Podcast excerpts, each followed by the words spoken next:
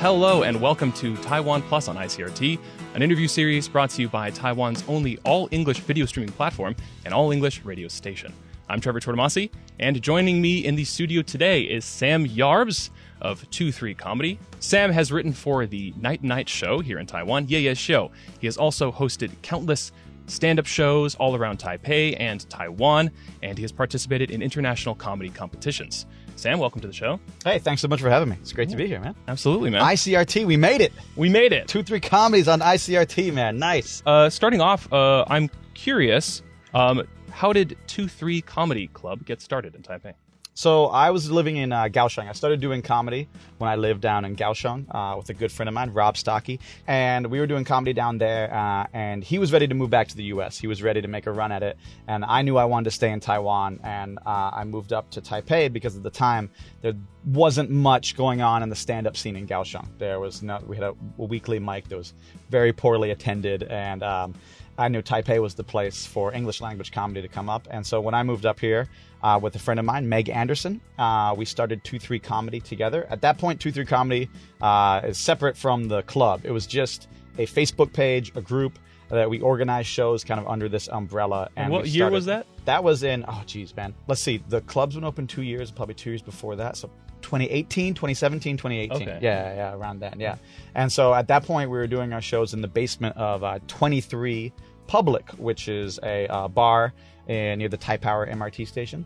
And uh, the goal, the kind of goal that I had, because there already was comedy going on in Taipei at the time. There was a group that were doing shows, but they had this kind of like loose organization where uh, people would do shows like at different bars and there'd be different hosts. And it was kind of hard to f- know like where shows work. So they pop up everywhere and then maybe disappear for a month, depending on who was running the show. Uh, and I wanted there to be like one home for comedy. If you come here every Monday, you're going to see an open mic. And 23 Public very generously allowed us to use their space. And so, uh, because again, we're trying to forge that connection, come here for comedy.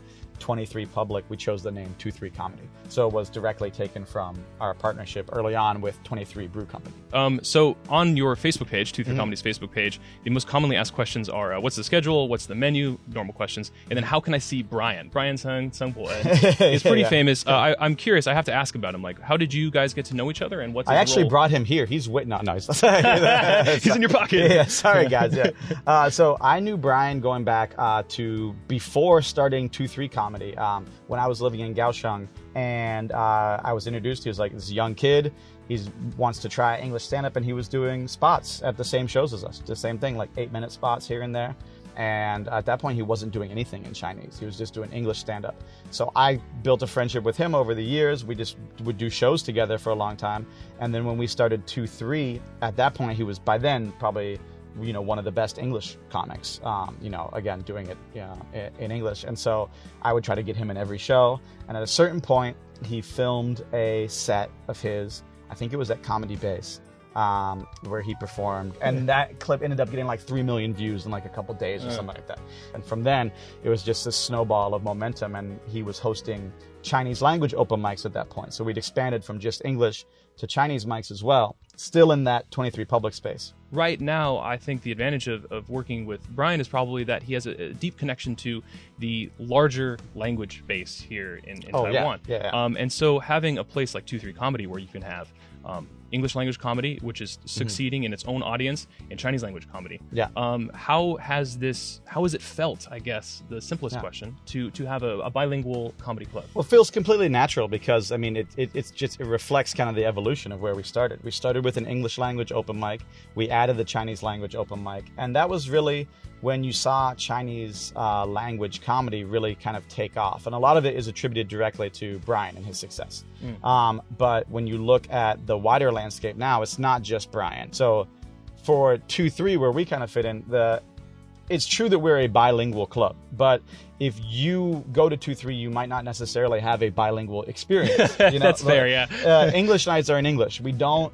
We've done, I think, in our history, maybe four shows where Brian and I host together that are truly bilingual shows, and um, It's got a really unique audience. It's a hard target to hit. so. it's very, and I don't think we've ever really charged tickets for them either. They're not like they're not. It's a very normally you have to have lots of comics doing short sets in their language because if you came for Chinese and you're hearing someone do ten minutes in English, you're you just tune it out. It's Yeah. not not enjoyable. And then you know, as a comic, if you're watching somebody kill or they're crushing in Chinese, you're like, oh, they're not gonna like my English at all. You know, it's the it's a bummer. So you got to keep it quick and make it like game based. So most nights, an English night's gonna be an English show. Brian's night, you're not gonna see anyone doing anything in English there. Mm. So the ownership, the structure, the idea behind it is bilingual. And the um, but the execution on a given night um, is is going to be Chinese or English depending. I should say Fig, the improv group, they do bilingual stuff. They are truly Okay, nice. bilingual. Yeah, they'll good up there and jibber jabber. So there's, there's a there's a clear uh, division for audiences to know what they're looking for Yeah. there. Um, but in uh, in having two different like languages going on uh, over the course of a week, um, you have some English language nights where your uh, local comics are performing Mm-hmm. in, in not their native language, and vice versa. Have you performed in, in Chinese before? Yes, uh, saying that I have performed comedy in Chinese is insulting to both Chinese and comedy, but I have gone on stage with a microphone and attempted to get through five minute sets. Uh, for a while, I convinced myself that I was getting better at it. And I remember I did one open mic that Brian actually hosted. And afterwards, he asked the audience to raise their hand if anybody understood a word I said. And only two people raised their hand. And they were both people I had talked to in English during my set. So I was like, I was like, oh, I kind of realized, you know, at a certain point, obviously it's fun. I don't think anyone minds you trying, but it's become so popular that if I were to go to a Chinese mic now, I would be taking somebody's spot who really deserves a chance to be there. So I wouldn't. I want to try again in the future, but um, You can make it as short as you want, right? Absolutely, yeah, yeah. Could you, oh, I could pop up for yeah, thirty seconds, I guess, and that'd be a one way to spend a Tuesday night, I guess. but yeah, I don't know. Um, but uh, it's it's interesting because um, every comic who is truly bilingual, like Brian's truly bilingual. He grew up, uh, he spent significant time in the U.S. and Taiwan. He speaks both fluently, uh, and he's told me multiple times, he's like, well, you cannot just translate a joke. If you have a joke in English, you cannot go word for word, this means this, this means this. You can take a premise and apply it to the other language. You can be like, this is fun, funny is still funny, but you have to approach it just grammatically, conceptually from an entirely different angle. Yeah. And the idea that you're going to go up there with, you know, I'm going to write my English set in pinyin down and be like, oh, you know, and uh, is, again, it's not, at that point, it's not comedy. And some of the laughs you're eliciting are because of how bad your Chinese is, which is a crutch that you can use for a little bit, but you don't. I don't think anybody. It's not scalable, I guess. Yeah, exactly. It's very yeah, it's very limited. Yeah, again, like five minutes of that may be cute once a week. uh, I'd like to get your opinion too on like what jokes have you seen work in English but not in Chinese? Maybe even if you didn't understand it, have you heard Yeah. about like what seems to translate well or doesn't translate? But like in terms of like topics or subject matter, kind Mhm. of, or just like that. You know, it's interesting, and that's uh, that's an interesting question because this is one I get asked all the time uh, in, in different interviews. It's kind of like it, like the crux of it is kind of what you're asking is like. Uh, do Taiwanese audiences understand the, English humor Mhm. or whatever like that, or or do they just like to hear people joke about things in Taiwan or whatever Yeah. like that? And it's just um, the range of different styles of comedy is so broad that it's really impossible to to narrow down and and also I think that it's a mistake to target and say that the Taiwanese audience is monolithic because um, you know Brian my averages a much younger audience. There's another comedian, uh, Taiwanese comedian named Jim, who does very very dark jokes. Think of like Anthony Jeselnik, whatever like that. His audience you can see a lot more tends to be a little more male heavy, maybe a little bit older. But uh, one of the interesting things you mentioned about like the uh, approach for the club, though, there is one thing that I think that Brian brought when he started doing the Chinese mic. Uh, and again, I don't want to speak for the history of Chinese language comedy in Taiwan, but there is a Chinese history of comedy that's outside of the Western framework of stand up. Stand up comedy is a Western art form. You know, it emerged out of vaudeville. You can trace a line from, you know, Bob Hope through Lenny Bruce, George Carlin, Richard Pryor, into Chris Rock, Chappelle, Louis C.K. Bob. You can draw a line. I'm, I'm sorry, I just named all male comics. I'm sorry. uh, Jessica Kirson, hilarious. Like, uh, you know, like, but you could draw a straight line and kind of progress this. There's outside of that exists a history of, of Chinese language comedy. Crosstalk would be the um, most popular one that's known, um, where you have the two people on stage going back and forth. Uh, and some of Taiwanese early comedy definitely developed out of that. If you watch Taiwanese variety shows today, those are so clearly influenced by crosstalk. And so Chinese language open mics before were very kind of free flowing in terms of what you'd expect at a, at a stand up comedy open mic. Yeah. You might have a guy go up for his first time and do a 15 minute story and there's no punchlines along the way, but the ending might be a funny story, you know. And that's Mm-hmm. like in English, you're getting the light after four minutes. You're like, dude, jokes, jokes, jokes. And Brian kind of brought that expectation to his mics. He would tell comics, he's like, you need to tell jokes. There's a laughs per minute thing. You know, these are kind of targets that we have when we're writing. So, you know, for lack of a better word, he kind of introduced a, a, a bit of a Western style to the open mic itself. Okay, so uh, Sam, how did you personally get started in comedy? When? How far back was this? Uh, I lost a bet in Gotcha. No, I, was, uh, I, had a, I had a buddy who was uh, uh, friends. Uh, he surfed with another guy, Rob, who I shouted out earlier. So he wanted to start this real comedy open mic, and I had talked to my roommate about doing comedy. So Rob just messaged me one day, and he's like, um, "I heard you like to tell jokes. Come out and tell jokes." And of course, I was like, "No, I'll go and watch the first one." But he just like got on me. He was like, "No, dude, like." I'll tell everyone it's your first time. The audience will support you. You got to do it. And I was unemployed at the time, so I was like, "All right, let's do I it." have to do I this. talked myself into it, and my friends were like, "Pump me up, like go do it." And I showed up, and I was like, "All right, what order am I in the lineup?" He's like, "All right, well it's me, then you, and it's me again. We're the only comics." I was like, "Oh no, oh no." He's like, "How much time do you have?" Sandwich. I was like, "I think I have like ten minutes." He's like, "You can see his eyes like you have two minutes," and I was like, "I think I got 10. It's like, I had two. I had two minutes, and I got up and I got like one laugh my first time. Uh, it was at Black Dog in Kaohsiung, and uh, and uh, I loved it. Right from then, I was like, "Well, I'm gonna do this." And the luck, I was so lucky that I was um, uh, met this guy Rob, who was obsessed. He had a surf van, but I had another friend of mine in Kaohsiung, Tommy, build us a, a stage and we would throw the stage in his van and we would drive around. We'd spend our weekends we'd facebook message bars in different uh, cities and we'd just go pull up and do shows uh, if they'd have us in there. We'd bring our own stage we'd like we got it we got the stage rolled out and uh, that's what we did for a year. Our goal was to do 100 shows in a year and we hit that in the year and so um, yeah that was like a huge that was like when i was like okay I, I never want this to not be part of my life basically Yeah. Well, like when I first met you, I thought you had been forged in the fires of like deep city New York or something, comedy clubs. But No, you started never. here in Taiwan. Here in Taiwan, yeah. Dang. And then the first time I, I kind of got a pop and knew that I could do a little bit better. I've been doing comedy about a year, and I got accepted to the Hong Kong International Comedy Fest, which was the biggest festival uh, in Asia at the time. And uh, it's 30 comics. You do three nights, and each night the top three advance to the finals. And I finished third in my night, and I made it. So I made it to the finals my first year doing it. Uh, and my goal going over there was like I just didn't want to be obviously the worst. I was like, if I can just hang with these guys, If I can look at someone else and say he's worse than me, yeah, or even just like maybe it's close, you know, like even if it's just like oh, he wasn't like totally obvious, like I didn't get boot like like no tomatoes thrown or whatever like that. And the finals is like a 500 person room, which was like, you know, I can't even tell you how many times bigger than the the biggest show I'd done at that point. And I did all right. I mean, I didn't place top three, but I made it to the finals, and uh, and I I looked like I belonged there. And that's when I realized like, oh, okay, like um, you know, for what's going on over here, like I know.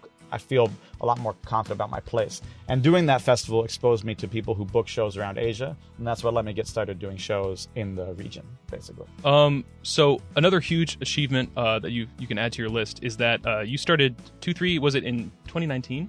Yeah, we opened it in 2019. And yeah. so you've had a wild ride through the pandemic. Yeah, we hit on- it right at the beginning. We were like, Yeah. can't wait for our first international act. Oh no, wait. Oh, never. no.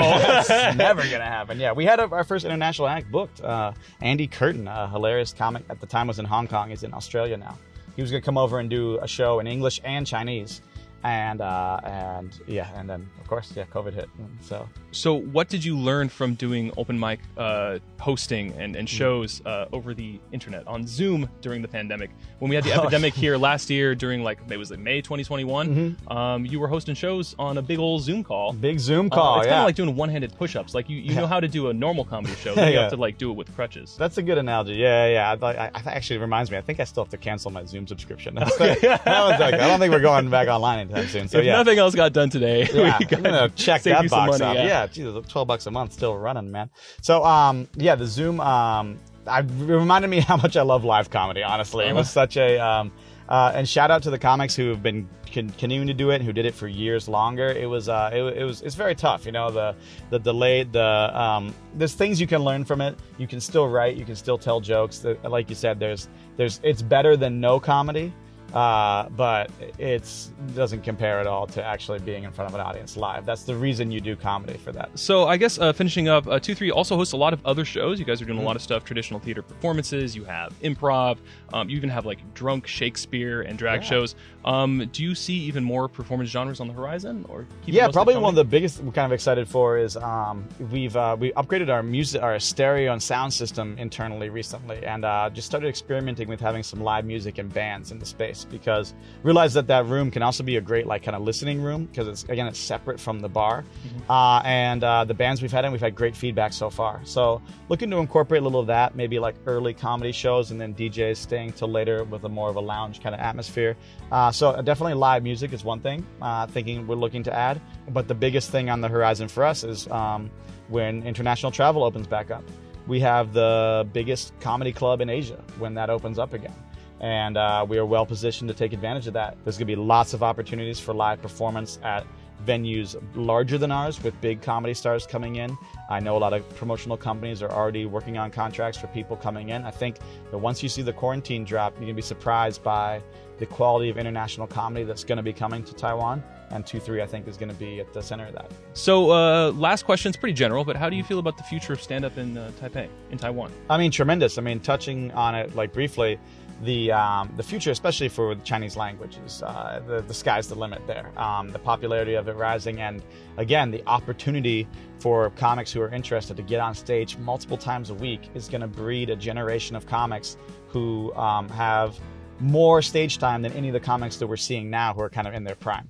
So uh, you would think it's only going to get better. Also, you're seeing a lot of these uh, different uh, companies, um, you know, who are investing money into stand-up and also stand-up adjacent things like, uh, uh, like you know, um, news channels, and you know, you're seeing all this co- this energy, and and the, as that energy comes and as the eyeballs come on it, you get um, money and advertising involved in as well. So I think this gonna it's gonna absolutely boom for English when the borders open back up. We're really well positioned to be there. We'll always be a part of it, um, but especially for Chinese language comedy, the sky's the limit. Yeah.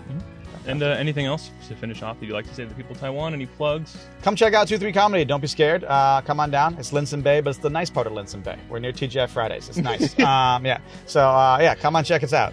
Seven nights a week. All right, 2 3 Comedy. This is Sam Yarbs. Thanks for joining us today, everyone. This has been Taiwan Plus on ICRT. Until next time, I'm Trevor Tortomasi on ICRT FM 100.